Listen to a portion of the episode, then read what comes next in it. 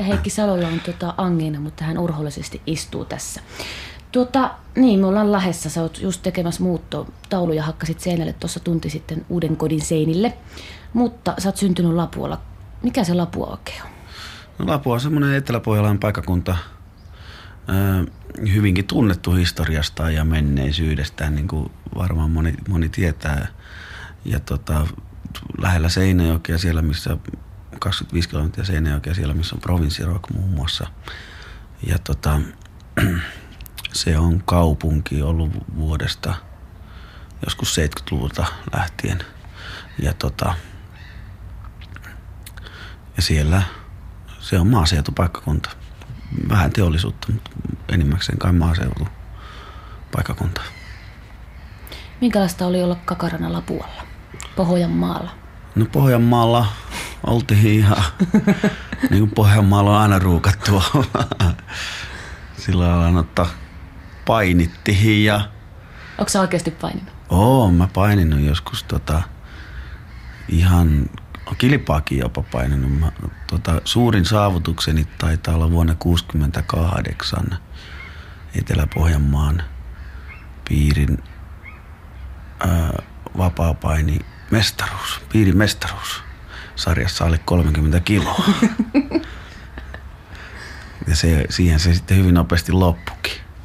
Se painiura, kun sitten ei enää pärjännytkään vähän isompana. Ja no sitten siinä kanssa, mitä sitä nyt tehtiin sitten. Koulua käytiin ja, ja ramppailtiin pitkin poikin maisemia. Nämä tyttöjä rillattiin. Ei mennä vielä niihin. Tuota, niin, niin, mikä sulle on niin koti? Koti. Äh, no mulla on aika montakin kotia, mutta kyllä se oikeastaan kyllä mä sen verran kuitenkin romanttinen ihminen on, että kyllä mä sitten Pohjanmaata sillä tavalla niin kuin kotina, kotina pidän. Että tota, että, että harvemmin kuin mihinkään, mihinkään paikakunnalle, missä tässä on aikaisemmin asunut, niin tota, kun menee sille paikakunnalle, niin mikään sykähtää muuta kuin silloin, kun menee Lapuan ruhaihin, kun rupeaa lakeudet tulemaan. Et sanotaan, että nämä myöhemmät kodit on sitten enemmän ehkä ihmisten, ihmisten luona. Mm. Tai miksei tietysti se ruhankin koti ole siellä vanhempia ja muiden luona, mutta on se toisenlaista kuitenkin. Teitä on kuusi lasta, eikö Joo, kuusi. Monesko sä oot? Mä oon neljäs. Eli sieltä nuorimmasta päästä. Oliko sä äitin poika? No kyllä mä taisin olla vähän äireen poika. ei, ei voi kieltää. Ei voi kieltää. Millä lailla sä olit äireen poika? No en mä tiedä, kai sitä aina vähän tullut noiden naisten kanssa sen verran hyvin toimeen, että se harjoittelu on alkanut jo siinä aiheessa. Olen aina tykännyt äiristä ja tuun aina tykkäämään. No kerro, minkälainen äiti se on. Onko sillä semmoiset käsivarren taipeet, että pullahaju lemahtaa, taikinanhaju? Ei se ollenkaan semmoinen, se on paljon hienompi. Taikka kyllä semmoinenkin, semmoinen lellokäsi varsinkin, niin on kyllä sekin ihan hienoa, mutta tota, mutta tota, on se semmoinen, semmoinen pieni ja simpsakka ja, ja tota, sydämellinen. Hieno ihminen. Sä puhuit äsken siitä Lapuasta, mutta eikö se ole Pohjanmaalla, mä oon itsekin sieltä päin kotosi. Mä oikealta Mistä sä oot kotosi sieltä? Kalajoelta, pohjois Aa, se on siellä jonain kaukana. No just, ei se ole oikea, mutta kuitenkin se on sitä seutua, että sillä äijät hakkaa akkoja kumisaappailla naama ja verhorausta katellaan sitten. Niin. Onko se nyt niin, eikö se ole vähän paha paikka? No en mä tiedä, ei se mulle näyttäytynyt semmoisena ollenkaan. Tota, ei mun ainakaan mun lapsuuden ympäristöni ollut kovinkaan sille, sille mielessä dramaattinen. Että kyllä se oli aika auvoisa paikka, kun näin niin kuin myöhemmin ajattelee, että mitä sitä muistaa, niin kyllä se on aika, aika herran kukkarossa siellä olla oltu, että, että ei, ei, se, ei se mitenkään hirveän dramaattinen paikka ollut kuitenkaan. Eihän en tiedä, miten Kalajoella sitten. Niin. Käykö Lapualla, tuleeko siitä muualta väkeä? Onko se sisäsiittosta? No siellä semmoisia paikkoja voisi sanoa. semmoisia kyläkuntia voisi sanoa, että se on sisäisiä tosiaankin, mutta kyllä siellä tuulen kuljettamia on sen verran, että, että kyllä siellä jonkin verran veri vaihtuu. Se, se vaatii sitten suomalaista nuorelta mieheltä sisua, kun ajaa 25 asteen pakkasessa mopolla 10 kilometriä Lapuan, latos, Lapuan nuoressa seuralle.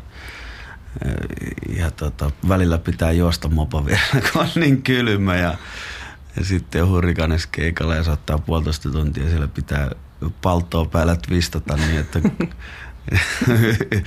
ihan hiestä märkänä monot jalassa twistata siellä ja sitten mopolla takaisin 25 asteen pakkasessa. Se on sitä, sitä siitä se ilo irtoaa. Mistä saat rahat? No kyllä sitä aina jostakin. Meidän isällä oli sellainen hyvä tapa, että se piti aina kolikoita taskussa. Niitä kun sieltä pikkuhiljaa pihisti, niin ei se, ei se ole koskaan ainakaan ollut huomaavina. Pikkuhiljaa sieltä saa kerättyä. Sä sanoit äsken, että niitä tuulen kuljettamia ihmisiäkin on Lapualla. Mis, mistä ne tuli ja mitä ne on?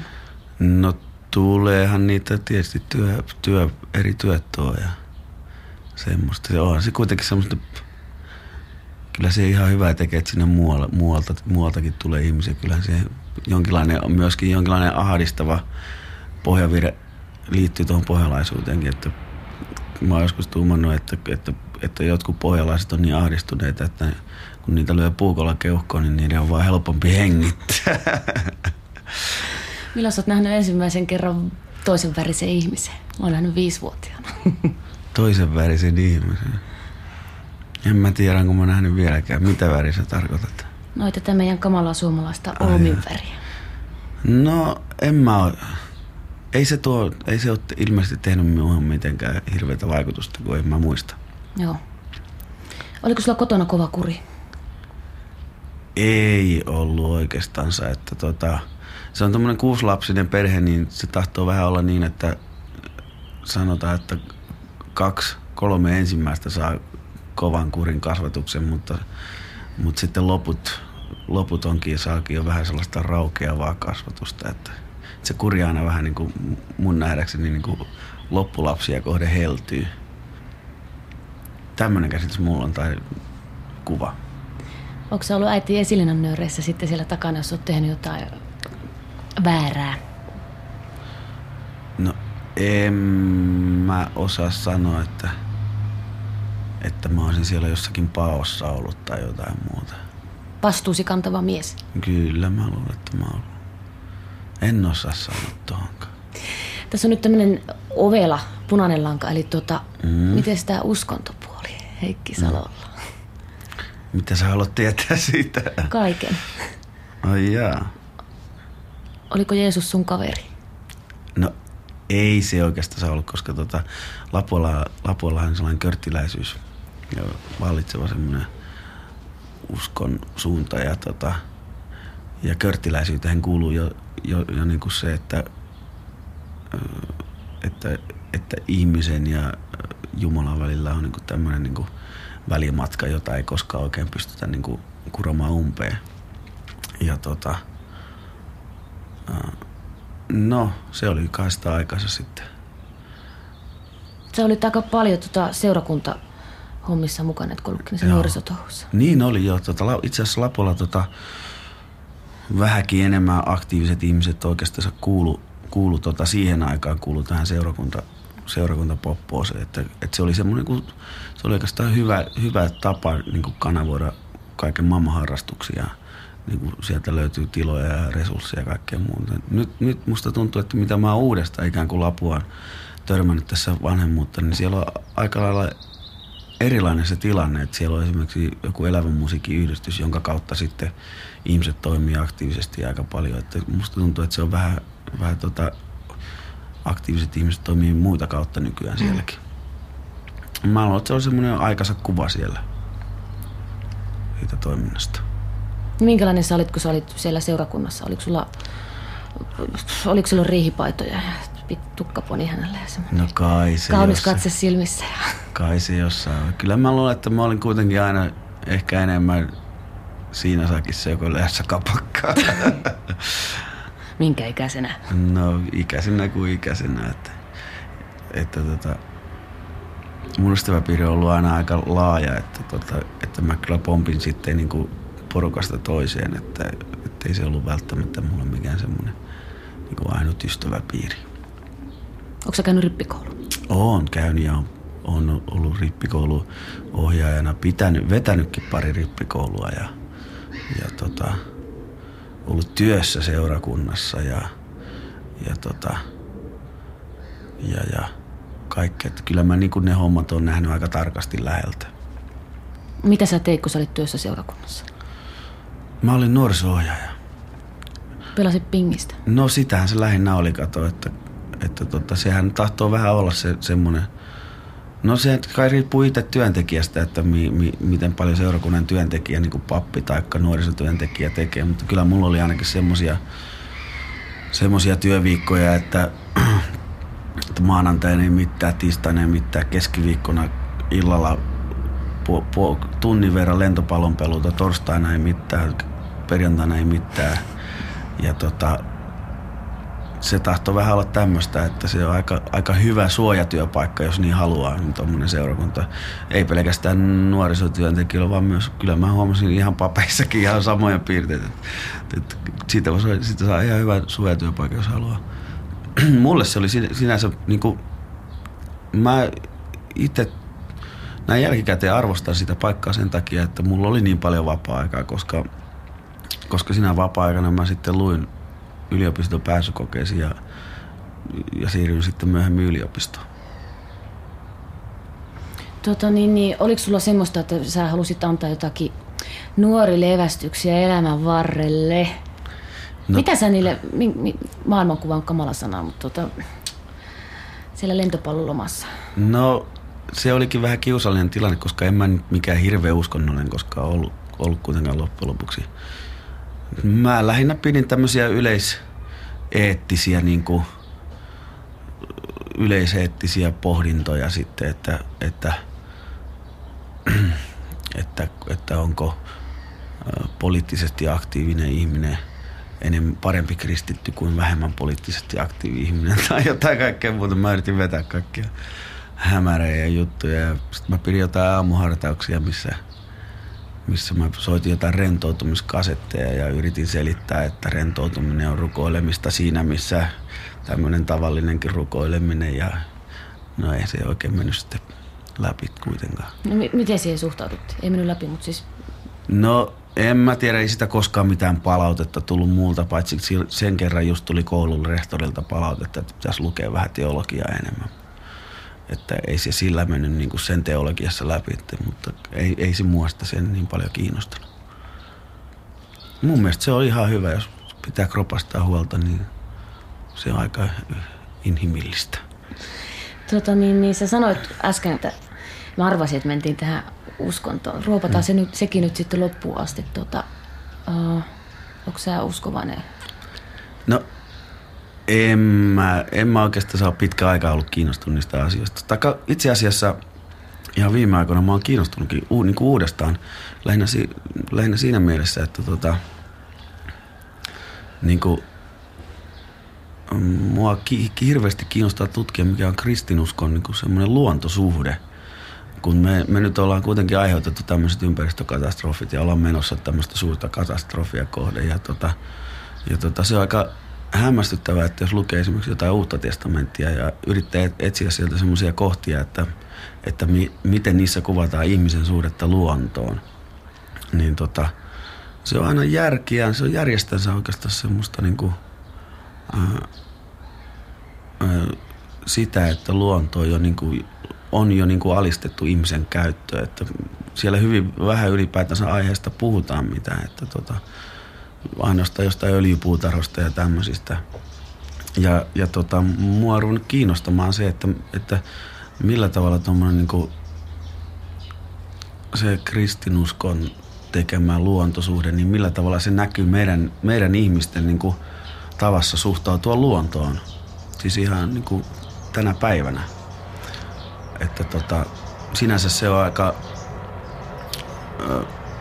onhan kristinusko semmoinen, että ihmiset on muokannut sitä aika paljon omaksi tarpeekseen aina kullo, kulloisenkin historian vaiheen aikana. Ja, ja tota, just tuossa suhteessa tuntuu, että se on vähän niin kuin goodbye nykyään. Että se on vähän niin kuin aika vanha-aikainen, että sehän, sehän keskittyy lähinnä tämmöiseen niin kuin ihmissuhdepsykologiaan ja tämmöiseen, että esimerkiksi tuommoiset yhteiskunnalliset asiat, taikka ihminen ja luonto ja mitä kaikkea niitä onkaan, niin ne jää aika vähäiselle, mm. vähäiselle tota, huomiolle. Ja mä luulen, että se näkyy tässä meidän nykypäivän ihmisen toiminnassa. Jos meillä olisi joku uskonto esimerkiksi verrataan johonkin intiaaniuskontoihin, jossa tota, alusta lähtien niin asetetaan toi varis, joka tuolla lentää, niin meidän kanssa samanarvoiseksi olennoksi. Taikka toi puu tai toi kukka, niin on meidän kanssa samanarvoinen olento. Niin mä luulen, jos kristinusko lähti siltä pohjalta, niin mä luulen, että meillä olisi aika toisenlainen maailman tilanne ja toisenlainen yhteiskunta tällä hetkellä. Tota, mä joskus esittänyt pikkutyttönä koulussa että mikähän se korppiakin mustempi on. Syntihän se korppiakin mustempi on. Mikä se on se synti? Mitä se oli silloin, kun sä olit siellä Lapualla? Mikä sun mielestä oli syntiä? Jaa. Körttiläisillähän tämmöinen, että siis tanssi on ollut syntiä. Kauheasti pohdittiin nuorena myös, onko tanssi syntiä. Siis tällaista aika tosi alkeellista, alkeellista meininkiä. Ei mulla oikeastaan ole syntiä tällä hetkellä mitään, mikään. Mm. Sinänsä, että, tota, että kun mä pohdin ihmisiä, mitä ihmiset tekee ja muuta, niin mä, mä tota, yritän pohtia mahdollisimman vähän moraaliselta kannalta, että, että tota, ihminen on mun mielestä aika paljon leikkivä ihminen ja ihminen itse valitsee ne leikit, mitä leikkiä. Että jos jotakin haluaa leik- joku haluaa leikkiä niin kuin uskontaleikkiä, niin se saa leikkiä sitä. Se on mun mielestä ihan okei. Ja tota, jos joku haluaa leikkiä jotain muuta leikkiä, se on ihan okei. Kukin saa, saako leikkiä niin kuin mitä haluaa, koska jos ei me saada leikkiä, niin ei tästä hommasta sitten ainakaan mitään tule. Tuota, sulla on ollut silloin siellä Lapualla semmoinen kuulemma postiauto, räikeän värinen Saabi 96. Mitäs kaikkea siinä autossa tehtiin? Jaa, lähinnä siinä kyllä kartsattiin ympäri Lapua ja istuttiin yö, yömyöhät tota, parkkipaikalla, osuuskaupan parkkipaikalla ja yritettiin, yrittä, yritettiin löytää sitä pienestä paikkakunnasta jotakin elämän siruja, mitä nyt vaan ikinä löydettiin. Pystyttiin löytämään. Kyllähän se lähinnä aika, näin jälkikäteen ajateltu, niin aika Bruce Springsteenin lauluissa on monessa, ku, monessa kuvattu aika lailla samanlaista maailmaa, mitä, mitä niin Pohjanmaalla ja oikeastaan Pohjanmaalla vieläkin eletään. Että, että se, voisi olla, se voisi olla ihan pohjalaisesta pikkukaupungista kotoisin, se mies. Eli mitä kaikkia? Mitä, mitä siruja te haittasitte? No semmoista. No naisia. Naisia ja ylipäätään siis jotain, jotain semmoista meininkiä elämää. Että kyllä se, kyllä se nuoruus aika lailla niin sellaista tylsää aikaa kuitenkin siellä oli. Että tota, kun halusi olla jo niin kuin omilla siivillä ja tehdä kaikkea muuta. Sitten sä oot kuitenkin pienessä kaupungissa, ei siellä oikein voi tehdä mitään, eikä siellä oikein teke, mitään tekemistä. Se on lähinnä semmoista niin kuin jano, elämän janoa, mitä siellä sitten siinä kartsatessa yritetään ammentaa tai tyydyttää. Milloin sä oot pussannut ensimmäisen kerran? Jaa, se taitaa olla tuolla koulun semmoisessa iltamissa joskus. Joskus tota, no kuinka vanha mä olisin ollut, 12-vuotias tai jotain. Tyt, yksi tyttö opetti mua pussaamaan. Okei, kunnolla. No sillä lailla niin kuin se opetti, että laita käsi tähän näin ja sitten tota suu näin ja sitten pussataan niin kuin näin ja sitten pussattiin 15 minuuttia ja, ja, ja tota, kyllä oli räkästä hommaa. Mikä nauru. Joo. No sait sinne autoon tyttöjä. No sai. Kyllä niitä löytyi. Millä lailla? Puhumalla? No puhumalla, puhuahan sitä piti niin hirveästi ja valehdella silmät suut täyteen ja, ja tota, kiertää, kiertää hirveästi parkkipaikkoja ja katella, että missä niitä tyttöjä istuskelee. Missä niitä istui siellä? Oliko siellä joku semmoinen kylän unelmatyttö? Oli siellä, ehti siellä niiden vuosien aikana olla montakin unelmatyttöä, joita sitten kierrettiin ja annettiin pisteitä ja kaikkea muuta. Millä perusteella pisteet? No kai se ulkonäkö on tärkeintä siinä vaiheessa elämää. siitä ei pääse kieltä, siitä ei pääse tota irti kyllä millään. Että kai se sitten oli tämmöinen, että mitä paremmat kulissit, niin sitä enemmän pisteitä. No mitä sinne tytössä piti olla? Vaalea tukka, tumma tukka, lyhyt tukka, pitkä tukka? No ei, eihän siinä ole mitään. Eihän palapeli osasia kannata katsoa, vaan kokonaisuutta. Väitätkö, että sä oot niinku 15-vuotiaana katsonut kokonaisuutta, eikä niinku jotain tissejä? No sekä että. sekä että. Täytyyhän sitä tietysti. Kokonaisuus on osien summa ja enemmän kuin, enemmän kuin osaset yhteensä. Kyllä sen nyt tajuaa mies kuin mies aika varhaisessa vaiheessa. Se on sisään rakennettu. Tuota, niin, niin, milloin sä oot ekan kerran, men, raavitaan nyt näitä, ei tämä ole ystäväkirja, eikä sinne tämmöisiä laitettaisikaan, mutta milloin sä oot ollut ensimmäisen kerran kännissä? Mä oon ollut muuta ensimmäistä kertaa kännissä, niin tota, no kaikki alkoi siitä, kun tota, oli, Ruhan sekakuoro lähti. No niin. Ruhan sekakuoro lähti pikkujouluihin. Ja tota, mun äiti kuului Ruhan sekakuoroon ja ne otti vanhemmat mukaansa. Ja kato, kun pienen, pienestä kylästä Ruhan sekakuoro lähtee pikkujouluihin, niin silloin hyppää, hyppää hiiret pöydälle. Eli sitten koko kylän nuoriso kerääntyy yhteen taloon ja sitten pidetään ryyppyjuhlat. Ja no se oli melko, mä luulen, että aika monella on ihan samanlainen kokemus, että mä hommasin jonkun punavinipullo ja 15 asteen pakkasessa join, join sitä ensin puolet ja niin kuin viidessä minuutissa ja sitten tuntui, että noihän tämä känn, tästä kännin tuukkaa ja sitten heti toiset puolet päälle ja sitten kun mennään, mennään sisälle, niin sitten ei enää ole muuta kuin kauhean meno. Se on sitten salaperäistä aikaa ylipäätänsä nuoruuden aika, kun toisessa sukassa on Malboro-aski ja toisessa sukassa on kiljupullo, kiljupullo ja ja tota, sisuaski on takin taskussa ja kaikkea muuta tämmöistä. Hirveitä peittelemistä. Niin kai pitää ollakin Tällä viisi siis, siis miljoona sateen laulaja ja sanojen tekijä ja vaikka mitä nykyään. Kohta me päästään sinnekin. Heikki Salo on tuossa. Itse asiassa hän sanoi, että hän on Stenkka Rasin, kun on tuo turkki päällä. Eli Suomen suvessa. Ihanasti. Ilta tulee viesti. Niin. Mitä se nyt sulle sun syömessä värähyttää? No se oli tämmönen niin kuin aikansa, tota, sehän jos ajattelee jotain 60-luvun loppua, niin tota, ei kukaan voi välttyä siltä. Tähän oli mielettömän kavan listalla tämä biisi, jota kuunneltiin aina lauantaisi. Ja tota, ja tota, tämä on sellainen niin kuin todella pakkonakki, että, että ei voi niin kuin olla... Lähinnä tästä tulee mieleen lauantai-illat ja äitin tekemä poston kakku ja, ja tota, televisio-ohjelmat mustavalkoista televisiosta ja, ja tota, kahvia ja kuinka monella harppauksella pääsi saunan portaalta tuvan portaille. Sitten vähän isompana miehenä tuvan portaalta lähettiin niihin sinne lavoille, minne lähettiin. Tuota, pitikö sun karata vastaako mennä luvalla? Kyllä mä aika luvalla menin. En mä oikeasti karannut paljon koskaan. Että, tota, kyllä mä ihan luvan, luvan päitse menin. Miten tuota, nämä sun nämä ensimmäisestä kännistä tuli äsken puhetta, tuota, jääkö sä kiinni siitä? Tuli en mä jäänyt, ainakaan tietääkseni. En mä ainakaan mitään selkäsaunaa tai muuta saanut. Se oli niin au, saumaton se verkko, aukoton verkko, ettei sitä voinut jäädä kiinni, koska koko kylän lapset oli siihen vihkyytyneet. Että tota, kyllähän se vähän seuraavana pelatti, kun oli kauhean krapula, mutta eihän nuorena nyt niin kauheita krapuloita tuukkaan. Sitten vaan söi puurot ja leivät siinä naamavalkoisena. Joo. Eikö se kiinni ikinä?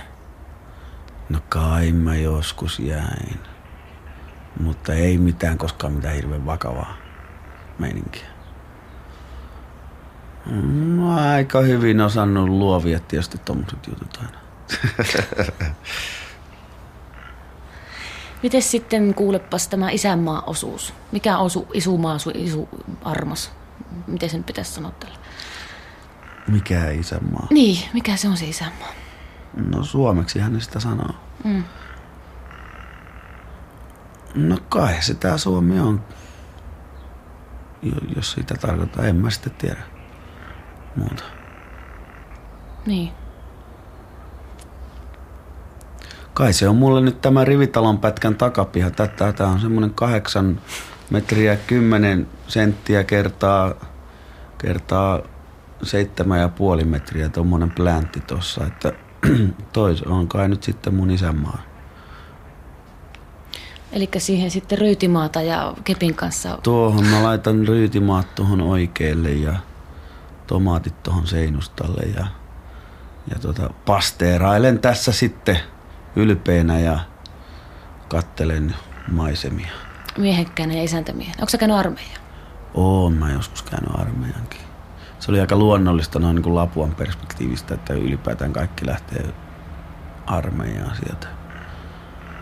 Se oli jokseenkin sanottuna aika, se on ehkä elämäni turhinta aikaa ollut kyllä sekin, se aika, että tota, että tota, sehän on, armeijakoulutus on se, että käydään, varsinkin jos on ollut aliupseerin koulutus, niin se on se koulutus käydään niin kuin samat asiat käydään neljä kertaa läpi sen 11 kuukauden aikana. Ja, ja tota, kyllä mä nyt ne osasin sen ensimmäisenkin kerran jälkeen, että ne kaikki kolme muuta kertaus, kertausta niin kuin oli aika turhia, että lähinnä ne niin kuin, lähinnä ne niin kuin sitten vaan kylvi tämmöistä noin niin kuin, tämmöistä niin kuin turhautuneisuutta. Kai sulla on nyt joku hyvä muisto kuitenkin. Onhan kaikilla joku hyvä. On, ja tota, kyllä mä siis allekirjoitan senkin, että kyllä musta, mulla, musta sillä tavalla armeijassa mies tuli. En mä ollenkaan sano, etteikö se mulle olisi toiminut semmosena, että, että kyllä mä sieltä paljon reippaampana tulin kuin mitä mä sinne menin. Opit pettaa sänkys niin. No ei, no kyllä mä nyt sängyn osasin petata. Osasin, vaikka en petannutkaan, niin osasin sen kuitenkin petata. Mutta sanotaan, että kyllähän tommonen fyysinen kräkki, mitä se nyt oli siellä ja sitten se, että tutustui muihin saman ikäluokan miehiin ja tai poikasiin ja, ja tämmöistä, niin kyllä se nyt tietysti tuommoista maalaiskylästä lähteneelle pojalle, niin kyllä se antaa sellaista perspektiiviä vähän enemmän. Pikku hivuttamalla. Mites naiset armeijan aikana? Oliko se iltalomilla kova uhtuhan se meikka? Missä sä sitten kävit, Kerro? Missä sä kävit sen? Mä olin Oulussa. No siellä oli niin paljon kyllä sotilaita, että kyllä sitä vähän tuli kokeiltua. Niitäkin hommia nuorena miehenä, mutta ei nyt mitään jonotusta kuitenkaan. Ihan tervettä yrit, suomalaista yrittämistä. Tota, niin, niin, oli, onko sun helppo, tai oliko sun helppo niin kuin alistua kuriin?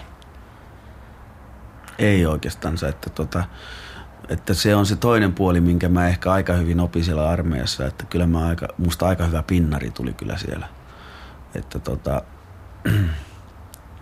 että kyllä mä muistan semmoisenkin tapauksen, että joskus reservialiupseerikoulun jälkeen niin tota, palasin takaisin komppaniaan, niin kaksi kuukautta siitä niin mä käväsin jostakin syystä meidän komppanian Vääpelin toimistossa, niin ensimmäinen kysymys, mitä se sanoi, niin se kysyi, että mistä komppaniasta te olette. Että tota, se oli lähinnä tämmöistä, niin kuin, että miten pysyä mahdollisimman paljon piilossa silloin, kun pitää olla piilossa. Tällaista, tällaistähän siellä oppii aika, joka jätkä, mä luulen, niin kuin, aika hyvin.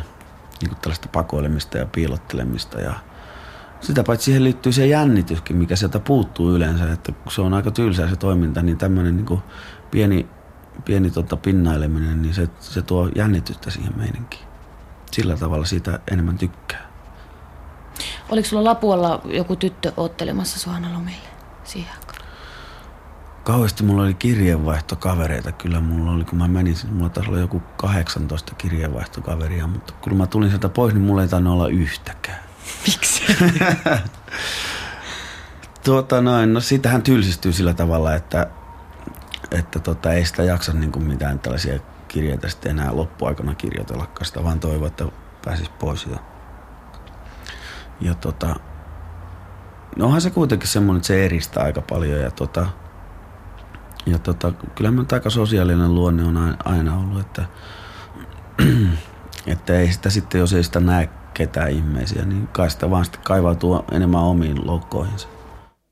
Jaa, oli vasemmistolaisuus muotia.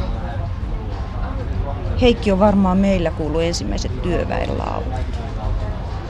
Sä et kuitenkaan ollut Heikin tyttöystävä. Sillä tavalla romanttisessa mielessä. Ei, ei tuota. Me, me oltiin tosiaan viitisen vuotta aika aktiivisesti yhdessä, että tapailtiin ja kylä, kyläiltiin toisissamme. Ja, tuota niin, mutta meillä oli omat seurustelujutut molemmilla ja sitten joskus sivuttiin niitä. Ja tuota, me ei itse asiassa koskaan edes suudeltu. Ja ainut jotakin tuota, ainut asia, mikä voisi viitata jotenkin siihen, että meillä olisi ollut jotain fyysistä vetovoimaa toise, toistemme välille, niin oli, välillä, niin oli se, että Heikki sanoi mulle kerran, että mulla on kitaran muotoinen vartalo.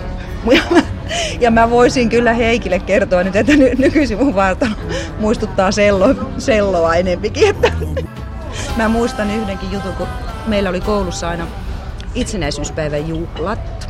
Se oli sillä tavalla, että aamuhartaus oli pidempi ja se käsitteli jotakin itsenäisyyden teemaa sitten. Ja tuota, Heikki myöhästyi kerran itsenäisyyspäivän aattona sitten tämmöisestä, tämmöisestä tilaisuudesta. Ja hän oli poissaolovihkoon, tunnin myöhästy. Ja hän oli poissaolovihkoon sitten kirjoittanut syyksi, että epäisän, a, alitajusta epäisämaallisuutta.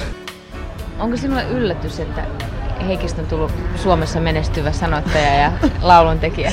Todella. Mä en ole ikinä pitänyt sitä minä. niin, että kun me oltiin siinä parikymppisiä sitten, niin tota, meidän tiet eros. Molemmat lähti tavallaan niin omille teille ja tuota, siinä meni vuosia, että mä en kuulu Heikistä yhtään mitään, eikä me nähty.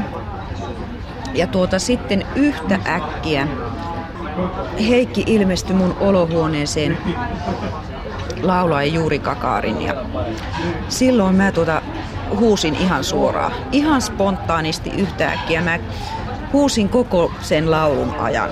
Silloin mä, tai mä oon niin jälkeenpäin vasta tajunnut, että tuota, mä olin onnellinen Heikin puolesta, että se oli vihdoinkin tuota, lyönyt itsensä läpi. Yhden jutun, mitä Heikki ei varmaan tuota, muista, mutta mä muistan sen. Kun mä menin naimisiin, niin mä sain tuota, tietysti häälahjoja ja Heikiltä mä sain erittäin persoonallisen häälahjan. Tuota, Heikki ilmestyi meille yhtenä iltana kaalijapullojen kanssa. Ja tuota, ilmoitti, että hän tuo nyt häälahjat tähän taloon. Ja tuota, Heikki oli varastanut palkintopallin Lapuan kaupungin keskusurheilukentältä. Ja tuota, sen, sen palkintopallin hän antoi niin kuin mun miehelle. Ja tuota sit mulle oli kukka. Se oli varastettu pelarkuun ja jostakin kaupungin istutuksesta, luultavasti kaupungin talolta. Ja tuota, mä nyt en niin kovin otettu ollut ollut näistä lahjoista, mutta ne oli hirveän persoonallisia. Se kukka me pidettiin, mutta se palkintopalli täytyy palauttaa sitten seuraavana yönä urheilukentälle. Joo, Iikalle semmoisia terveisiä vaan, että kyllä sellon muotoinen vartalo on aika mielenkiintoinen kyllä vielä, mutta sitten jos rupeaa muistuttaa flyykeliä, niin sitten täytyisi mennä lenkille ja pikkuhiljaa. Ei mitään, tota, Joo.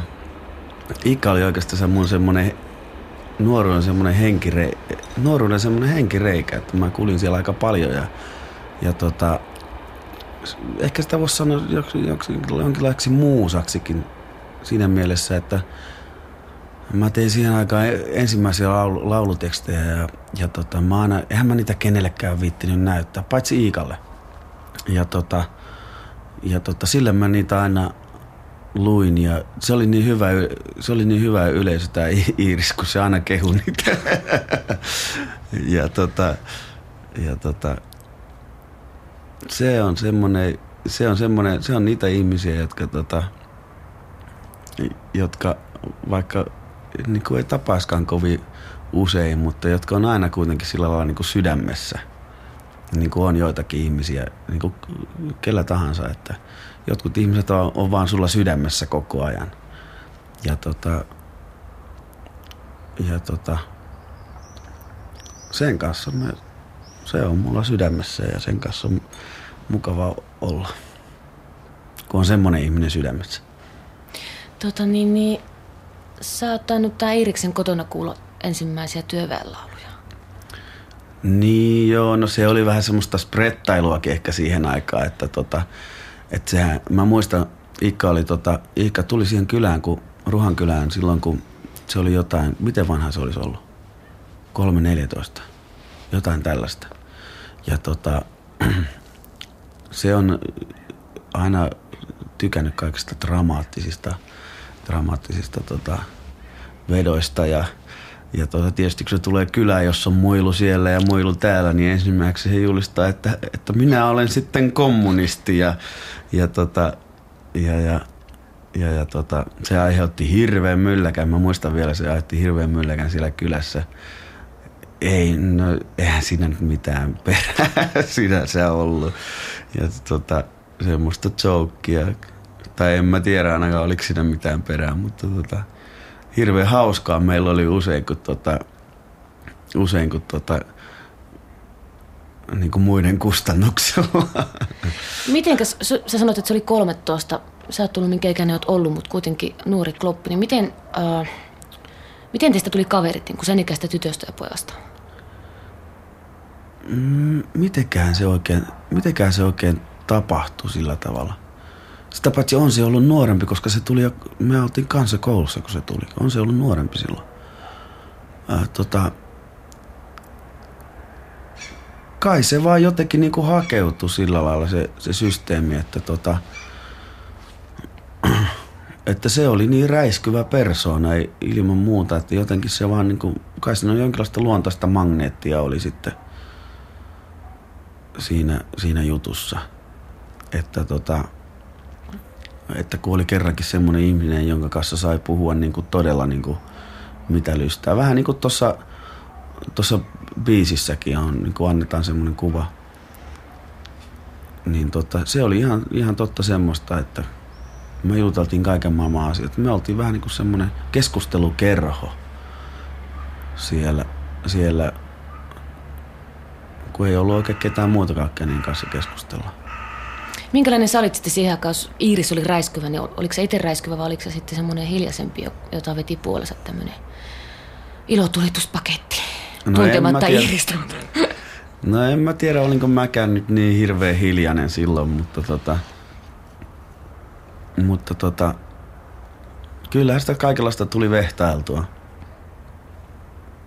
No en mä tiedä. Kai se on ihan luonnollista tuommoisessa pienessä maa, maalaiskylässä, että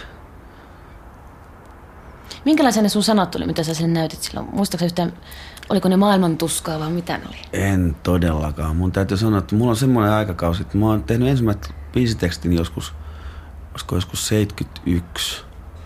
Ja sanotaan vuodesta 71 niin kuin tonne vuoteen 82 no, tai 81, sanotaan 10 vuoden ajalta, niin niitä laulutekstejä on ehkä – viisi tai kuusi mulla jäljellä, mutta loput on jossakin ihan roskakorissa. Ja, ja tota, se on semmoista vähän mun ammattikouluaikaa, että mä harjoittelin kirjoittelemaan silloin ja, ja tota, en mä niitä tekstejä sillä lailla niin kuin laittanut mihinkään talteen tai muualle. Että ne on jossain roskakoreissa tai muualla. Miten sä oot kuulemma kirjoittanut melkein täyden pisteen suomen kielen aineen ylioppilaskirjoituksessa. 97. Mä luin Lapuan Sanomista viime viikolla. tuota, niin, niin, onko sulle tuttu sanomaan, että no se oli niin hyvä kirjoittaa aineita silloin jo, että kyllähän sen nyt näki sitten, että siitä sitten. No kun en mä oikein ollut silloin hyvä. Kyllähän mä kirjoitin pre- preliminääriaineistakin nel, neljä miikan silloin, että tota, että tota, en mä, niin, mä lähinnä kirjoittelin tämmöistä luin niin Aristoteleen runousoppia ja matematiikan vihkoihin kirjoitin hirveästi loppusoinnillista tällaista kreikkalaismallista runoa ja, ja, ja tällaista, että en mä niitä niin kuin oikein julkaissut silloin mitään. Enkä mä niin kuin sillä kirjoittamisella niin kuin sprettailu mitenkään. Enkä tuonut itseäni sillä lailla tykö siinä hommassa. Että, tota, että mä pidin sitä vaan niin kuin lähinnä tämmöisenä salaisena harrastuksena. Missä sä toit itseäsi tykö? Sä, niin. Miss, missä sä pädit silloin? Jaa, missähän mä oon pätinyt? Painikin oli jäänyt jo. Painikin oli jäänyt. No lähinnä se oli tämmöistä hauskan piittoa. Sanotaan että, sanotaan, että kyllähän meillä esimerkiksi koulunkäynti oli, niin meillä oli aika mukava, mukava sakki siinä. Alpi ja Arto ja ketä siinä nyt oli. Ja tota, me vaan pidettiin hauskaa. Istuttiin Lapuan matkahuollossa. Mä istuin varmaan kahdeksan vuotta, niin joka, joka koulupäivä niin Lapuan matkahuollossa niin kuin kolme tuntia koulun jälkeen. Ja, tota, ja tota, soitettiin pummilla jukeboksista biisejä ja pelattiin, pelattiin tota flipperiä ja, ja pajatsoa ja, ja kateltiin naisia ja polteltiin tupakkaa ja, ja tota, lähinnä se oli semmoista niinku hauskanpitoa. Tota, sä oot kuulemma ollut aikamoinen mestari poissaolokirjaan tota, keksimään, tai keksimään ja keksimään, mutta laittamaan ylös kaikkia syitä poissaoloista. Niin se kuuluu itse asiassa näihin kouluharrastuksiin. Joo, se oli aika... Mulla oli kaikkea semmosia, että lehmä ulkoovella, en päässyt lähtemään kouluun, taikka pää jäi portaiden kaiteen väliin, enkä saanut niitä pois, tai, tai tähän suuntaan se niin kuin lähinnä oli. Toi hyvä biisi toi Molina, kun mä muistan aina, kun mulla oli semmoinen pien, hirveän pieni semmoinen patterimankka, niin kun siitä oli aina patterit lopussa, niin se biisi oli hirveän pitkä ja se oli niin kuin, että Molina. Se oli, sen takia se on jäänyt mieleen se biisi, kun se sopii niin hyvin siihen huonoihin pattereihin. Jukepukseista sitten sai soittaa sitä. Tuota, niin, niin, kun te se kaverit siellä istuitte siellä matkahuollon baarissa ja teitte mitä teette, poltitte tupakkaa ja näin poispäin, niin oliko teillä semmoisia, että mitä teistä piti tulla? Tai puhuitteko te sitä, että mihin te lähette sitten, kun te lähette sieltä? No ei oikeasti. Ei me tulevaisuutta niin kuin sillä tavalla suunniteltu oikeastaan yhtään. Posliini kukkapiisi, jos muistat, niin tota, se, on, se voi sanoa, että se on niin kuin suoraan niistä muistoista kirjoitettu Lapuan matkahuollosta. Ei meillä oikein mitään semmoista. Jotenkin mulla oli aina vaan niin itsestään selvää se, että, että, kun, että kun mä saan koulun ohi, niin mä menen yliopistoon. Ehkä se johtuu siitä, että mun vanhin, vanhin veli oli siellä ja, tota, ja tota, se oli mulle oikeastaan se ainut vaihtoehto, että en mä niin koskaan mitään muuta ajatellutkaan. Eikä silloin ollut väliä, niin kuin, että mitä menen opiskelemaan, vaan, vaan sillä, että, että menee sinne. Joku tämmöinen, niin kuin, kai siihen liittyy semmoinen romanttinen, romanttinen niin kuin, kuva siitä, että, että siellä voi viettää opiskelijaelämää. Tuota, niin, niin, jossain vaiheessa sä kuitenkin oot ollut aika vahvasti vasemmistolainen. Et koukki? No, en mä oikeastaan ollut kyllä sitäkään, että tota, en mä oikeastaan koskaan ollut oikein mitään. Että ihmiset vaan luulee musta, että mä oon ollut kaikkein niin kauhean uskovainen tai vasemmistolainen ja muuta. Sanotaan, että, että mulla on ollut tapana liikkua hyvin erilaisissa piireissä. Ja, ja tota, että, että mun niinku semmoinen ystäväpiiri taikka, ja, ja semmoinen tuttava piiri, niin, niin se on aina ollut niinku hirveän, hirveän laaja. Ja tota, en mä koskaan niinku säikähtänyt niinku mitään, että, että jos joku on uskovainen tai joku on kommunisti tai jotain muuta. Mä koskaan mitään tommosia säikähtänyt. Mä oon vaan niinku, vaan pyörinyt siellä sun täällä. Ja tietysti semmoisesta niinku, kun ihmiset näkee, että oh, nyt se on tuolla, niin nyt sen täytyy olla se ja sellainen, ja nyt, nyt se on tuolla, niin nyt sen täytyy olla semmoinen, että, että loppujen lopuksi mä oon aika periaatteeton mies.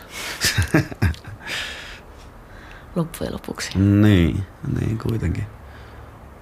Musta se on, musta se on ihan siis semmoinen, semmoinen elämän ote, niin kuin pitää olla mun mielestä yksinkertaisesti semmoinen, että ei saa niin kuin säikähtää mitään. Että tota, pitäisi jotenkin olla vaan niin kuin avoimin silmin, silmin niin kuin joka puolella. Joka puolelle. Katsella.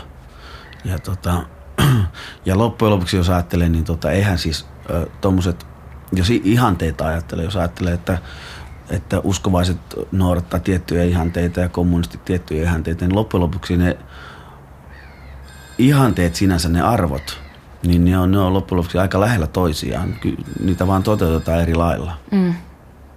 Että, tota, että kyllä siis semmoinen hum, humanismi, semmoinen ihmisyys, niin tota, sitä kohti ihmiset tavoittelee oikeastaan aika monessa, monessa eri piirissä. Oliko sulla silloin, tai mikä susta piti tulla silloin, kun sä olit tota... Mä menin tietojen käsittelyopiskeluun. Musta piti tulla tuommoinen to, ATK-mies. Mut mikä se oli tota, pikkupoikana sun haave? Opettajaksi mä halusin. Aivan. Heikki oli semmoinen rauhallinen poika. Ei hänestä mitään semmoista...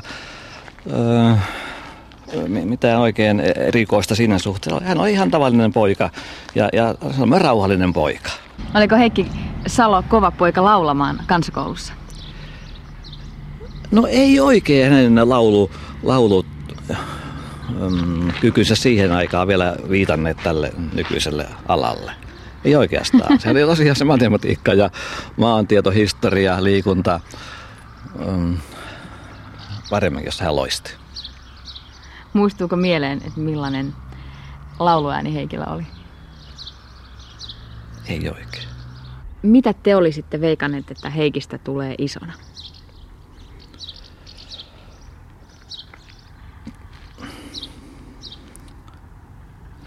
Vaikea sanoa. En osaa sanoa siihen nyt yhtäkkiä oikein. Ei, en, ei. en nyt ainakaan rockmuusikkoa kylläkään.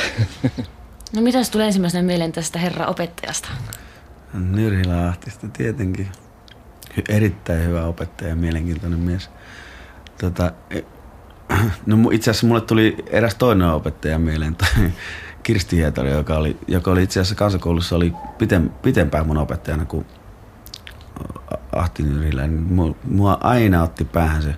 Mä kyllä ymmärsin, koska tota, eihän mulle mikään hirveä lauluääni ollut, että se se seiska, mikä, mikä mulle on annettu, niin mä luulen, että se pitää aika paikkansa, kutonen ja seiska. Tota, Mutta siihen aikaan mua pänni aina, kun koulu, siis tommonen niin päättäjäiskuoro valitti aina sillä tavalla, että Hietaron Kirsti laittoi aina koko luokan, koko luokan tota, sinne luokan päähän seisomaan ja sitten ruvettiin laulamaan kuorossa jotain lauluja. Sitten se otti aina sieltä pois, se aina kuunteli, että missä on sora-ääni. Ja sitten aina niin kuin vinkkasi, tuuppas sieltä pois. Ja, ja tota, me oltiin aina pituusjärjestyksessä siellä ja, tota, ja tota, Alakoskelan Mauri oli joka kerta, mä olin toiseksi pieni ja Mauri oli vielä pienempi. Niin me oltiin aina vierekkäin ja, ja tota, kolmena tai neljänä vuotena peräkkäin tapahtui sillä tavalla. Mä muistan sen iät kaiket, koska se oli niin kova juttu mulle, että se Hietaron Kirsti kuunteli siellä, että jo tuolta kuuluu nyt, tuolta kuuluu nyt sora-ääni, että tota, tuppas Heikki sä pois sieltä ja, ja tota, no sitten, sitten tota, sitten kun se oli ottanut muut pois, niin sitten se kuuli, että no sieltähän kuuluu se vieläkin, että tuppas Mauri pois sieltä. No sitten se sora-ääni katosi ja kaikki nämä kolme, neljä vuotta peräkana, niin mä ihmettelin, että miksi Herra, Herra Jumala se ei pistä mua takaisin tonne kuoroon, että kun se oli Maurin ääni, se hu, huono ääni. Kohtaus jatkuu edelleen täältä Salonheitin takapihalta. Me sinnikkäästi istutaan täällä eikä luovuteta menemällä sisälle. Tota, Heikki, sano mulle, niin? miten ystävyys syntyy sun mielestä? Sulle. Mulle se syntyy aika paljon yhteisten kokemusten kautta. Sanotaan, että taikka se on oikeastaan kaksi tapaa. Yhteisten kokemusten kautta, jotka aika usein nykyään, nykyään niin on työkokemuksia. Ja tota, jotenkin niin kuin siinä työn, työnteon merkeissä niin se ystävyys tulee, koska tota, mä nyt elän nykyään semmoista aikaa, että tota, mä en ehdi harrastamaan mitään, niin se olisi, se, toinen, se olisi yksi vaihtoehto kanssa jonkun harrastuksen kautta toinen juttu on sitten ihan siis tämmöinen mystinen juttu, että jokaiselle sattuu tietysti tämmöinen, että jos sä tapaat jonkun ihmisen, niin, niin tota, saattaa naksettaa päässä, että, to, että to, ton ihmisen mä oon tuntenut aina. Ja niin tämmöinen ihan niin semmoinen hengenheimolaisuus, joka paljastuu niin kuin, jostakin ihan vaan niin sattumatapaamisesta. Mutta kai se semmoinen niin yhteiset kokemukset. Se se onkaan, joka ystävyyttä rakentaa. Minkälainen sä oot ystävänä? Jaa. Voin mä olla aika pirullinenkin. Voin mä olla aika hauskakin. En mä tiedä. Ei- Eihän sitä pysty itse sanomaan tietenkään, vaan se on semmoinen asia, mitä ystävien pitäisi sitten arvioida. Käytätkö sä ihmisiä hyväksi? Kyllä mä varmaan käytän. En mä usko, että missään niinku merkittävässä, merkittävässä jutussa kuitenkaan. Ystävy- ystävyyteen tietysti kuuluukin tietty hyväksikäyttäminen, taikka no siis positiivisessa mielessä hyväksikäyttäminen, että et, et kyllähän se semmoista antamista on kuitenkin. Minkälaista on positiivisessa mielessä hyväksikäyttäminen? No semmonen, että se on vähän niin kuin toi Pesosen Jaana, että, että tota, sille sanoo, että tuu nyt viikoksi meille muuttamaan, niin se tulee kans sitten. Eikä siinä sen kummempia venkoiluja sitten ole. Onko se Jaana siellä jossain? Tuu sanoa, minkälainen tuo Heikki on ystävänä. Se on meillä vii, kohta viikon ollut muuttamassa. Sä et ole kuitenkaan... No nyt se kolisee tuolta Joo. portaita alas. Sieltä saapuu. Siihen saatte mennä. Minkälainen tuo Heikki on ystävänä? Nyt rehellisesti, vaikka se onkin metrin päässä. ystävänä? Niin. Kauhea hyväksikäyttäjä. Ei vaan, se on... Tota niin, mitä mä nyt sanoisin päällimmäisenä vaikutelmana, että se on oikein hauska seuramies. Että kun kuuntelin justiin, kun sä puhuit noista, että mistä se ystävyys syntyy, että se tulee nimenomaan semmoista yhteisestä tekemisestä, niin, niin kyllähän se sellaista on, että, tota, niin, että siitähän se tulee se semmoinen yhteinen menneisyys ja historia ja semmoinen, että, että sitä haluaa puuhata, että ei sitä osaa vaan olla, että no ollaanpa nyt sitten ystäviä. Mm. Eikä he, ja nimenomaan niin kuin, no Hessu ja Sirkun kanssa, niin siitähän se on lähtenyt se meidänkin ystävyys, että, että on paljon yhdessä puuhattu kaikkea ja huomattu, että se on hauskaa. No sano nyt tuo huonoja puolia. Kuka ei ole sanonut vielä mitään. Onko siinä huonoja puolia? Jos ei niitä oo. Onko meillä tässä täydellinen mies? Saattaa olla. Se on se huono puoli, että se on niin perkele kierro, ettei se paljasta niitä huonoja puolia. Niitähän sitä yrittää ottaa selvää, mutta ei, ei sitä ole löytynyt. Miten te olette tutustunut työn kautta, mutta miten? Oliko se niin kuin natsas heti vai? Oliko semmoista Meillä on pitkä historia takana. Ylioppilasteatterissa varmaan. Joo. Mä ainakin muistan ensimmäisen kerran, kun mä näin sut, niin ne oli Jyväskylän ylioppilasteatteri, semmoinen tutustumis, tutustumis tota, niin illanvietto. Ja sitten sä Sirkun kanssa olit siellä ja soitit kitaralla jotain Hektorin biisiä ja lauloitte ja teillä oli pellemaskit päällä. Tämä kuulostaa nyt niin suloselta kyllä. Tällaista, tällaista se on koko ajan. Auvoin. Pellemaskit päällä. niin. Sitten tehtiin yhdessä töitä, näytelmiä. Mm. Kuinka iso ystäväpiiri Heikki sulla on suurin piirtein? Oikein, niin kuin ystäviä, ystäviksi luettavia. En sitä nyt pysty sanomaan niin kuin 10 päätä, 20 päätä, mutta suurin piirtein. No Jaana ja... Ja... Ja... Sitten on... Jaana on ja... Sitten on yksi ääni. Kato, pitää, pitää säilyttää, että se pysyy meillä toisenkin viikon muuttamassa, niin täytyy kato yrittää. Ö, en mä ole koskaan itse asiassa laskenut tuollaista asiaa, eikä, eikä niistä nyt ystäviä ruveta laskemaankaan. Mm. Mikä se järkeä siinä nyt olisi? Yhtä paljon kuin haitarissa näppäimiä. Paljon niitä on? Emmi, kuka toi oli? Kato Pentti, terve. Terve, terve. Se, sunhan se pitäisi tietää paljonko niitä on. Kyllä niitä on paljon. No ei niitä nyt niin hirveä. On passapuolen näppäimiä ja sitten on näitä valkoisia ja mustia. Niin, siis puhut sä nyt ihmisistä vai? No joo, yritin heittää eriä. No mitä kuuluu? No mitä, tässä sitä vaan ollaan. Linjoilla. Linjoilla. Joo, joo. joo. Mitä sä täällä teet? Mitä? Mä tulin katsomaan tota teidän Uutte kotiin. Joo. No miltä se näyttää noin niin kuin... Hyst, hyst tähän väliin. Kuka se Pentti siellä on? Heikki Tämä kertoo. on va- Pentti Rasinkangas, Jyväskyläläinen trupaduuri, lauluntekijä, äh, kolmen lapsen isä, äh, hieno mies, partainen, Hieno mies, mutta parta. mu- hieno mies, mutta partainen. Semmonen. Eli Pitäisikö vielä jotain sanoa? No ei, kyllä tuossa kaikki tuli. Lapset saatiin just nukkumaan ja No niin, hyvä. nyt sitten partaa ajamaan. Joo, joo. No Teillä tuntuu synkkaavan niin hyvin. Mikä tämän teidän yhteisen hyvän juju on? Mikä tämä alkoi vuonna, mikä se olisi ollut, 79-80 jollain folk-klubilla oli semmonen, tuli yksi kaveri, jolla oli epävireinen kitara. Ja sitten se kaivoi sen siinä joskus esille ja, ja tota, sitten rupesi laulamaan lauluja, mutta se oli kauhean ujo esiintyjänä ja ilmeisesti tämä oli niinku eka kerta suuressa maailmassa, kun tämä kyseinen henkilö esiintyi. Sitten se jossain vaiheessa rupesi niinku kesken laulu lopettaa, että ei tästä tule mitään, mutta kaikki sanoi, että, että jatka vaan, että tämä, tämä se siis oikeasti kolahti kaikki, vaikka tämä esiintyjä oli suhteellisen, sanoisinko hermostuksissaan siitä.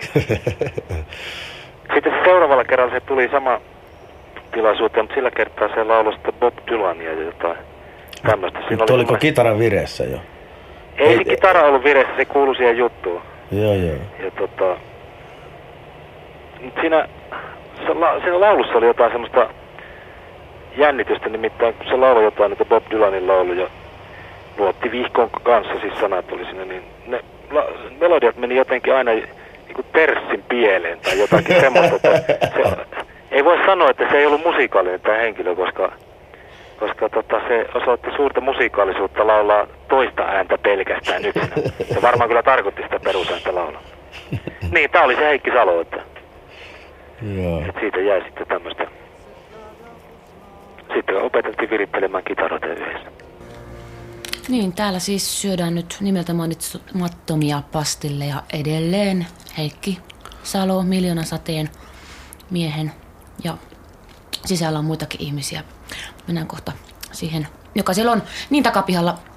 Olka Ketonen, niin vielä nyt narsisti sen verran, että Olka Ketonen on minä. Ää, Minä olen Heikki Salo.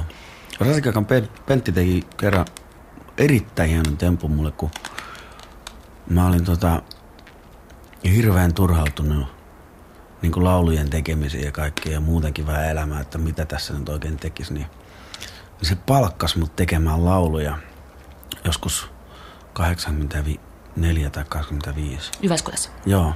Se maksoi mulle palkan siitä, että mä vaan olin kotona ja tein lauluja.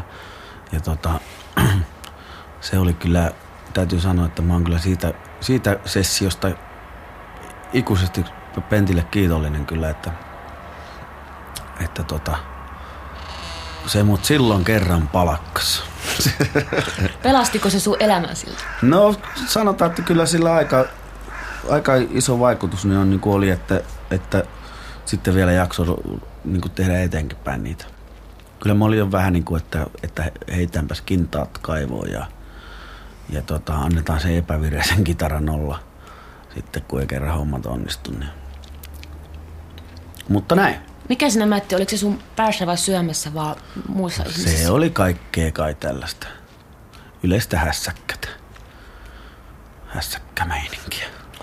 Sitten tuli mitä tuli, mutta tota, ää, sun niitä Lapuan kavereita, siellä on niinku, joo, ne on ammatiltaan, siellä on elokuvaleikkaaja ja ohjaaja ja arvostettuja miehiä. Joo. Sillä on niinku tekijöitä, sä oot kanssa tekijämies oikeasti. Niin tota, luuleeko sä, että nyt, luuleeko sä, että semmoinen henkinen ylimystä erottuu, valikoituu jo jotenkin? Tai onko se sillä, että valikoituu joka karna semmoiset tekijämiehet tai naiset?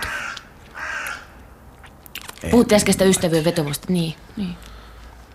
Kyllähän se niin arpanappulatuuria on kyllä tämä elämä usein, että tota, en mä tiedä sillä tavalla, että valikoituuko se sakki. Kyllä tietysti jotain, jotain meininkiä saattaa olla semmoista, että, että ylipäätään semmoiset ihmiset, jotka on aktiivisia niin sitten ajautuu monelle, monelle eri alalle ja tota, löytää sitten aina paikkansa ehkä helpommin kuin ne, jotka on niin kuin passiivisia, passiivisia muuten. Että tota, mä luulen, että sillä tavalla se toimii, niin kuin, että hyvin usein niin kuin aktiiviset ihmiset toimii paljon ja tapaa toisiaan ja, ja tota, sillä tavalla se ehkä syntyy. No, sä aktiivisesti pyrit sitten laulu, laulajaksi ja rokkimieheksikö? No kyllä me siinä Penan kanssa soiteltiin katusoittoa ja tehtiin trupadurikeikkoja. Meillä oli laulu, lauluduo Pena ja Heikki, mutta jossain vaiheessa se kuitenkin rupesi tuntumaan siltä, että ehkä tässä nyt suurempaa maailmanmainetta ei sitten kuitenkaan saavuteta noin niin kuin kahdestaan, että tota,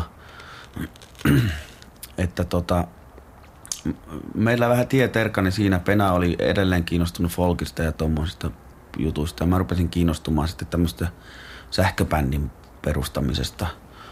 Ja tota,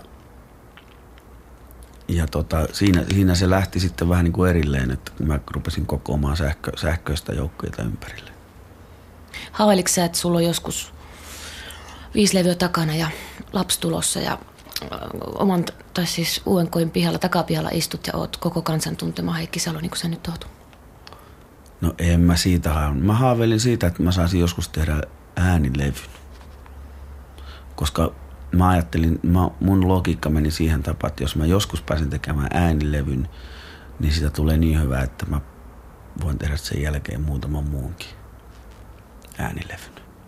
Sä olit silloin Jyväskylässä, että kasasitte orkesteri. Tota, niin, no okei. Vähän, vähän sakaisin opiskelun, tietojen käsittelyäkö? Niin, no sitä kesti puoli vuotta. Mä en, en sitten oikein innostunut siitä kuitenkaan sitten sitä päätteellä istumisesta niin hirveästi. Mä vaihdoin yhteiskuntapolitiikkaan sitten puolen vuoden päästä ja, ja tota, sitä mä sitten opiskelin 80-luvun. Mitä sillä Jyväskylässä muuta?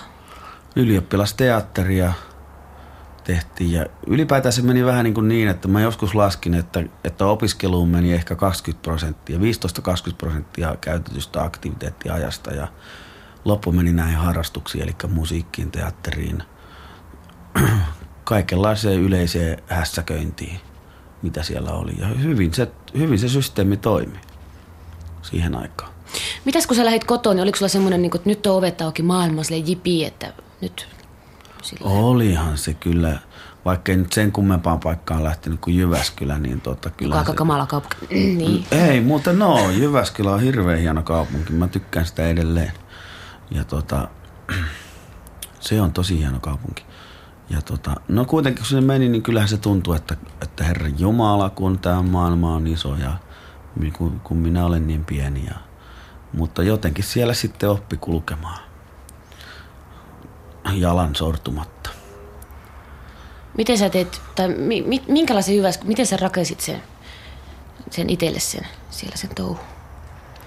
No se meni lähinnä siihen malliin, että ensimmäinen puoli vuotta sitä meni lähinnä vaan niin kuin kapakoissa vanhempien opiskelijoiden kanssa hillu, hillumisessa ja tutustumisessa ihmisiin. Ja sitten puolen vuoden päästä mä ajattelin, että ei tästä tule mitään, että täytyy keksiä joku mukava harrastus. Ja sitten mä luin jostain lehdestä, että ylioppilaskun ylioppilasteatterin kevätkokous ja sitten mä menin sinne ja ne kysyivät, että mitä sä etsit. Mä sanoin, että mä etsin ylioppilasteatteria ja sitten ne sanoivat, että nyt oot löytänyt. Ja sitten me tehtiin aika aktiivisesti, me tehtiin hirveästi näytelmiä ja musiikkia niihin näytelmiin ja mä näyttelin ja, ja, tota, ja tota, tein musiikkia ja yhdessä tehtiin kaikenlaista meininkiä niin kuin monta vuotta viisi vuotta ainakin siinä meni niin kuin vehtaillessa kaikenlaista. Siihen aikaan se nyt sitten lähinnä oli, kun Heikki alkoi niitä miettiä niitä lauluja. Niin. Tulivat tuonne mökille sitten ja noin. Sitten oli hirveän kuiva kevät ja mun mieheni sitten sanoo, siis Sirkka-Liisan isäni tuota, sanoi, kun ei ole satanut ja sitten alkoikin yhtäkkiä sataa, niin hän sanoi, että no toi on nyt miljoona sadetta. Niin, tämä on nyt tämä, niin Heikki pani sen korvansa takan varmaan ja otti siitä niin kuin yhtyeen nimen sitten, että Miljoonasade. Ja siitä asti se on niin kuin varmaan ollut sen mielessä ja, ja se, siitä tehtiin sitten miljoona sade. Ja sitten kun tämä meidän mies täytti 70 vuotta ja oli onnitteluja, ja, niin minä sitten kiittelin lehdessä ties, sillä tavalla, että tuota, kiitos mm, kaikille miljoonasateen sävelin. Ja tästä nyt on sitten jälkeenpäin ollut keskustelu, että minkä, mitä se tarkoitti se miljoonasade. Että kukaan tiennyt sitä lainkaan, että mistä, mistä äh, syystä se päntiin miljoonasateen sävelin tämä kiitos. No nyt se vasta on sitten joillekin, jotka on kysynyt, niin selvinnyt, koska tämä oli tämä Antti Peltola, niin, niin kuin tämän nimen alkujuuri, niin mä täytyy se nyt siinä mainita sitten. Ja Heikki oli hirveän tyytyväinen siitä kyllä, että ei se ollenkaan sitä paheksunut, mutta se oli monelle epävarmaa tämä justiin. Mitä tämä Antti Peltola sitten miljoonasateella tarkoitti? Onko sitä koskaan puhuttu? No hän tarkoitti sitä, että noin, kun viljat saa nyt vettä, niin sehän on, kertyy miljoonasateen korvauksena. Tämä oli se idea siinä, että se, tulee, että se oli niin arvokasta se sade, että pisti nämä kaikki kasvi, kasvillisuuden kasvaa ja sehän korvaantuu siinä sitten tosiaankin. Meillä on siinä hirveät vainiot siinä, ei meidän vaan talollisten siinä ympärillään, niin sitä joutui väkisin siinä aina seuraamaan. Niin hän päätteli silloin sitä, että toi on miljoonasadetta sikäli, että siitä kes, kertyy siis viljelijän laariin miljoonia, kun tuommoinen sade tulee, joka panee kasvaan nämä viljapellot. Tämä on se idea. Hmm. Terveisiä Toinille vaan sinne Kangasalle. Niin, sun Anoppis siinä puhuu, mennään mm. kohta, niin kuin, että kenen äiti se oikein on, mutta tota, mm. miten kun sä menit ensi kertaa näytille? Joo, kyllä on varsinaista meininkiä, kun pohjalaispoika menee tuonne hämä, hämäläiseen perheeseen, niin kyllä sitä jujutetaan, voi totta viekä. kun, ai, tulee oikein mieleen, kun tota, sehän on siis varsinaista kiusaamista se meininki, oikein niin kuin olan takaa hämäläiset pistää, pistää halvasta ja tota, kasvattaa luontoa kyllä hyvin. No miten ne sua punnitti siellä? No se on, kato kaikkea tällaista kauheita kiusaamista. En mä nyt osaa yhtäkkiä esimerkkiä sanoa, mutta tosi hauskaa. hauskaa. Miten sä teit itse miellyttäväksi vävyehdokkaaksi? No tota, mitähän niitä keinoja nyt olisi ollut, niin kuin pitää juoda sitä, mitä eteen tuodaan ja syödä sitä, mitä eteen tuodaan. Sitähän se.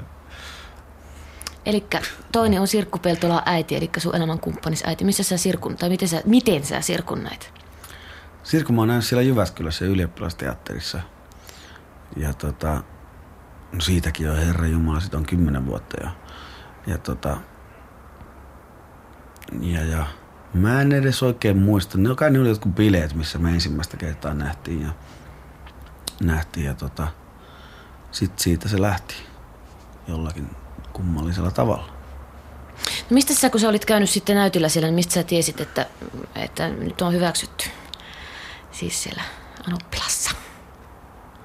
No semmosia huhuja nyt tietysti aina kuulee, että, että oliko, oliko ne tykännyt ja oli ne tykännyt.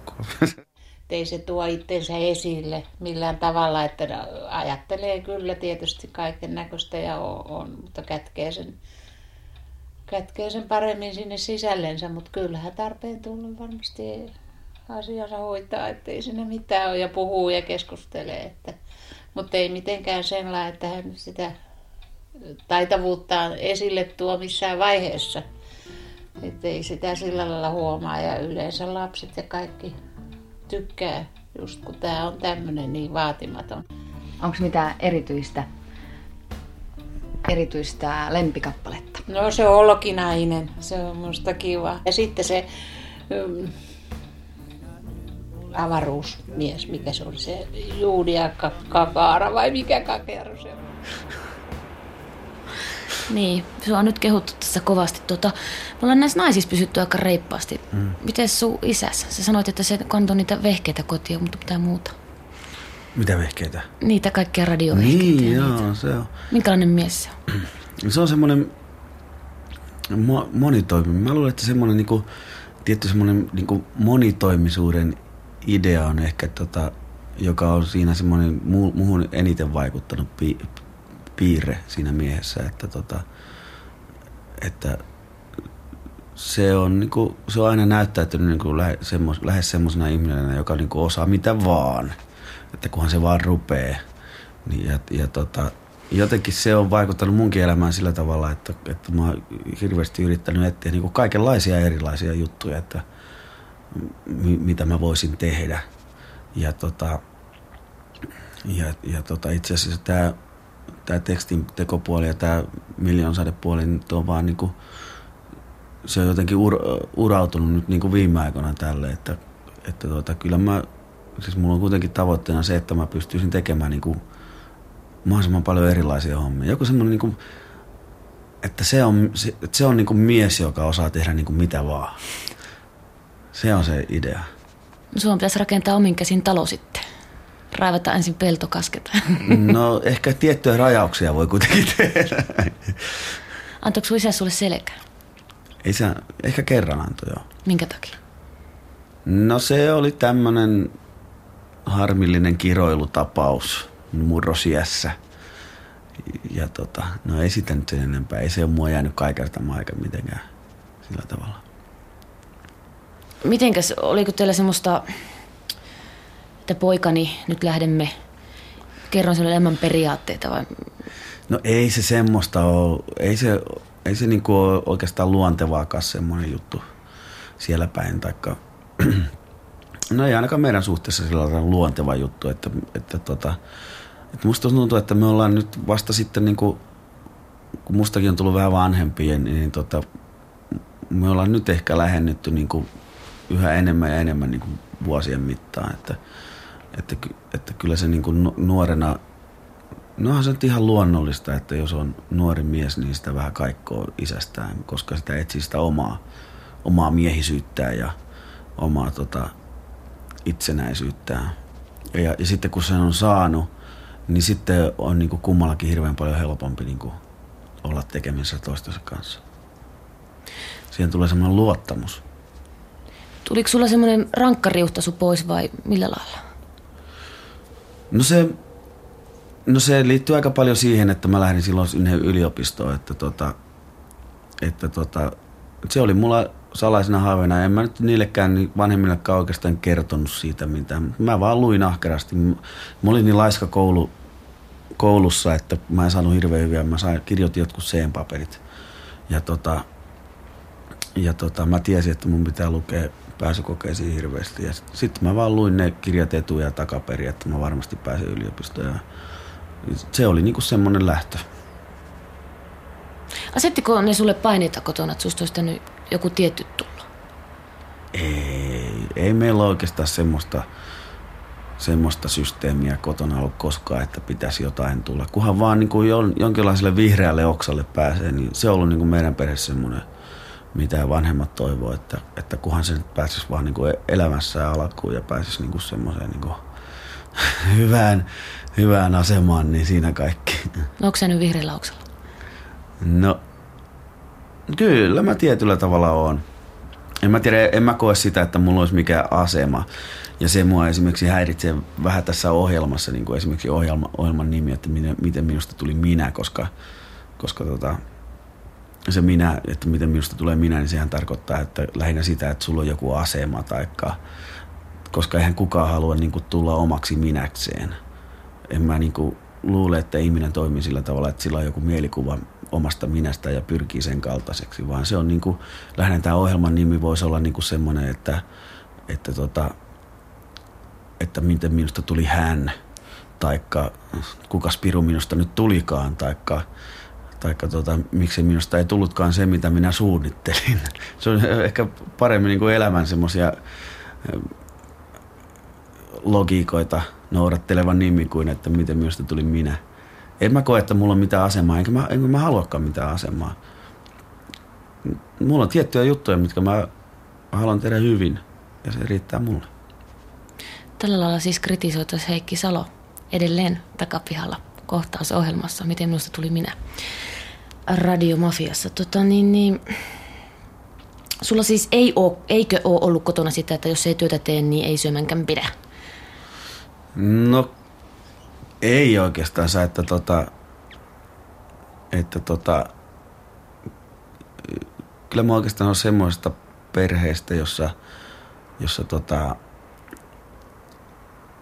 sydän, sydämen ääni on kovempi kuin moraalin ääni. Kyllä se on ollut aika, mun käsittääkseni niin kuin lapsella kuin lapsella, niin tota, ja meidän perheessä semmoinen yleinen periaate. Sinusta on itsestäsi tulossa isä aivan näinä päivinä. Minkälainen isä sä menat olla? Jaha. Tuota, en mä oikein suunnitellut. En mä vielä oikein suunnitellut. Aika näyttää sitten. Tota, kai sitä täytyy jotakin yrittää, yrittää tota olla niin kuin, sen lapsen arvoinen. Niin. Tota, äh, miltä, se, miltä se tuntuu, kun on tulossa isäksi? No, kauheasti on tätä hässäkkää tässä ollut viime aikoina, että, että piti hommata vähän isompia asuntoja ja tota, kauheasti lapsen vaatteita ja, ja. Kyllä, se, kyllä siis niin on ollut oikeastaan tässä viime aikoina se on ollut niin käytännönläheistä puuhaa, että tota, lähinnä se on niin kuin tällaisia käytännön ratkaisuja, että, että kylläpä se, kyllä se tämmöinen enempi filosofisoiminen, filosofioiminen, niin tota, jää vähän sitten ajan myötä tehtäväksi. Nyt ei nyykää, että filosofoimaan kuitenkaan ihan vielä. Tota, niin, niin, onko sä aikuinen vai onko sä vielä kakara? Kyllähän mä aikuinen on. Ei sitä pääse. Pakkohan se on tässä iässä jo olla, olla aikuinen, aikuinen mies. Mikä on aikuinen mies? No sitä mä en taas no se on pakko olla niin. no äh, en minä osaa sanoa. Semmonen, sanotaan, että aikuinen mies on semmonen, joka kustantaa itse leikkinsä. Tota niin, niin, niin, mitä aikuinen saa tehdä? Mitä tässä lapsi ei saa tehdä? Jaa. Meneekö nämä nyt näihin tämmöisiin käytännön juttuihin vai no mitä ihan, sä niin miten meinaat? vaan. Niin kuin? No kyllä, saa tehdä mitä huvittaa. Eikä se, ei mulla mitään semmoisia niin rajoja, että mitä, mitä pitäisi ja taikka mitä saa tehdä. Maailma on sun leikkikehä. No, voisihan se ehkä niinkin. En minä tiedä. No mitä sä ajattelit, kun sä olit kakara, että minkä, mitä olla aikuinen? Mitä sä silloin ajattelit? Että aikuinen on. Kyllä mä ajattelin silloin, että aikuisen, aikuisen, aikuisena oleminen on paljon tylsempää tai paljon semmosena paljon semmoisempaa säännöllisempää tai muuta. Että mun aikuisuus on sitä, no itse asiassa se, mikä mä sanoin, että, että kustantaa itse leikkinsä ja, ja tota, etsii itsensä, itselleen ne leikit, mitä haluaa leikkiä ja, ja tota, ensinnäkin, että, että valtaa itselleen semmoisen elämän alueen, että on mahdollisuus leikkiä. Musta tuntuu, että, että se on aika lailla semmoinen avainkysymys, koska tota, kyllä mä ainakin tunnen paljon semmoisia aikuisia, jotka tota, jotenkin kieltää itseltään leikkimisen. Taikka sen, että, että ne ei anna taikka saavuta sellaista tilannetta, että, että ne saattaisi leikkiä. Onko se jämähtämistä? No mä en osaa sanoa sitä. Kyllä kullakin on omat syynsä siihen tietysti. Mink, mi, mi, milloin ihminen sun mielestä on jämähtänyt? Milloin ihminen on jämähtänyt? Silloin kun... Koska se on jämähtänyt? No se on silloin, niin silloin se on jämähtänyt, kun jollekin sanoo, että, tota, että, että lähdetään tekemään tota ja tota, niin se sanoo, että en mä voi. Ja sitten kun riippuen niistä perusteluista, että miksi se ei voi, jos ne on, jos ne on tota järjettömiä ne perustelut, niin tota, sitten se on jämähtänyt. Jos ne on, järjellisiä, niin se voi olla vähän vähemmän ja, jämähtänyt. Jos, ne on, jos se, että se lähtee tekemään jotakin ja ne perustelut siihen on ihan järjettömiä, niin sitten se ei ole jämähtänyt. Mä menisinkin tipahtaa kärryltä, mutta tuota, öö, tässä on nyt tämä tilanne sulla. Mm. Tota, niin, niin, onko tämä nyt se lopullinen tilanne sitten? Että sä kökkäsit tässä vielä, kun sulla on tukka harmaa, niin tässä näin. Tuossa on Lammo pellava päätä pomppimassa. En mä usko. Mä luulen, että tota, meidän elämä menee semmoista niin kuin vähän kahden vuoden periodia eteenpäin. Että tota, niin kuin se oikeastaan se mennytkin jo tässä hetken aikaa, että suunnitellaan suurin piirtein vuosi kaksi eteenpäin ja katsotaan mitä tehdään sen aikana ja tota, sitten eletään se aika ja sitten suunnitellaan uudestaan. Ja tota, en mä usko, että sitä pitempään edes pitääkään suunnitella. Se kaksi vuottakin on siinä hilkulla jo. Mitäs kahden vuoden päästä? En mä vielä tiedä. Tässä on kaksi vuotta suunnitteluaikaa. Ahaa, eli tässä on tämmöinen jännittävä laskutapa nyt. Mm. Onko se miljoona sade siellä kuviossa? No, en mä osaa sanoa. Miljoon sateella meillä on semmoinen vuoren periodi.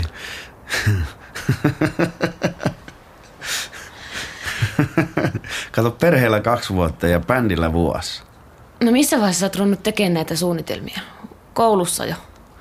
No ei, mä sanota, että kyllä se nyt vasta itse asiassa tässä aikuisiassa on tullut. Kyllähän sitä aika huitaa peliä on mennyt tota, sanotaan ensimmäiset 30 vuotta, niin on mennyt aika lailla sillä tavalla vaan, että kädestä suuhun päivää ja näkemiin.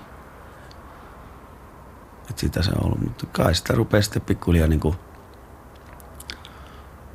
pikkuhiljaa kattelee. Sitä ikään kuin ajautuu siihen tilanteeseen, että tota, mä oon huomannut, että tänä keväänä mä oon itse asiassa huomannut sellaisia asioita, että, että nyt mä oon itse asiassa ihan, ihan keskellä elämää sillä tavalla, että, että tota, ja sitä kun on nuorempi, niin sitä yrittää pysyä vähän niin kuin, niin kuin ulkona elämästä sillä tavalla, että ei kasaa kamaa ja kaikkea muuta. Pysy, pysyttelee vähän niin kuin irti ja ajattelee, että nyt kohtaan tästä kuolla ja, ja tota, parempi vaan, ettei jääkään mitään. No yhtäkkiä mä huomaan, no mulla on tässä asunto, uusi asunto, mulla on tuolla vaimo, va, vaimo tota, vatsa kuin linnun pönttö ja, ja tota, kohta kohta on pikkulintukin ja, ja ru, rupeaa olemaan niin kuin sellaista kiinnekohtaa aika, aika paljon. Ja tota, mä olen oikein hämmästynyt niin kuin hetken aikaa sitten, että no nyt sitä ollaan sitten, nyt sitä ollaan sitten siinä, että ollaan niin keskellä elämää, että, että oikeastaan se, että jos nyt olisi oikein kiinni kaikessa, niin kuin oikein hirveän kiinni kaikessa, niin, niin, niin tästä lähtien sitä eläisi semmoista elämää, että siitä joutuisi luopumaan. Ja, ja tota, mutta, kun ei, mutta tota, ei sitä pidä ajatella niin, että, että sitä on siinä kiinni siinä elämässä. Kuitenkin nämä on tällaista, sitä on vaan matka seuraa ja sitten sitä on tuollaista tilpehöriä siinä ripussa mukana. Ja, että ettei sitä pidä niin kiinni joutua, että sitä joutuu luopumaan mistään. Itse asiassa nyt mä oon sen ikäinen, kun, kun mä oon ollut joskus lapsina, kun mä oon katsellut mun isääni, että, että nyt se on aikuinen ihminen, kun se on se on tämän ikäinen ollut. Niin. Mm. Että jotenkin semmoinen, yksi semmoinen ympyrä on niinku täyttymässä jollakin tavalla. Ja tota, kauhean hyvältä tuntuu. Ei ole niinku mitään semmoista katkeruutta tai mitään, tai mi, mi, minkälaista. Oikeastaan tässä on aika onnen Pekka, että, että tässä on, on, on niin kuin elämässä on jatkuvasti tavoitteita ja toistaiseksi ne tavoitteet, mitä on niin itselle asettanut, niin ne, ne on oikeastaan saavuttanut ja, ja on yhä edelleen niin kuin mielenkiintoisia tavoitteita ja että tonne tosta pusikosta läpi vielä ja katsotaan sitten. Mm. Hyvä meininki. Easy going man. Joo, oikeastaan aika hyvä. Hyvät systeemit. Sä et ressata pahemmin. No. Enäänkö? No en mä oikeastaan saa stressaa, että tota, että kunhan noi, noi, noi ottaa päähän noi taulukoukkujen suunnittelijat, kun mä oon tänään iskenyt tauluja tonne seiniin, kun ostaa tota rautakaupasta neljä muovista taulukoukkua semmoisilla teräsnauloilla, niin ne maksaa päälle 20, pikkusen päälle 20, ja niistä kolmesta menee ne teräsnaulat linkkuun ja niistä tulee käyttökelvottomia, että maksaa siitä yhdestä koukusta sitten 20.